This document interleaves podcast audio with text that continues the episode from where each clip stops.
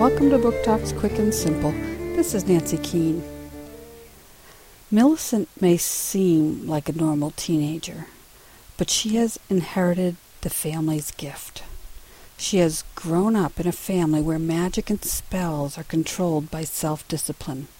And now, as she approaches her 14th birthday, she must decide if she wants to use the gift.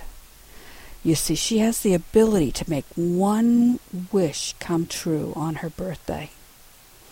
But if she uses it, what would she wish for? What, what could the wish be? As the day draws closer, Millicent comes to understand that the gift can sometimes be a curse.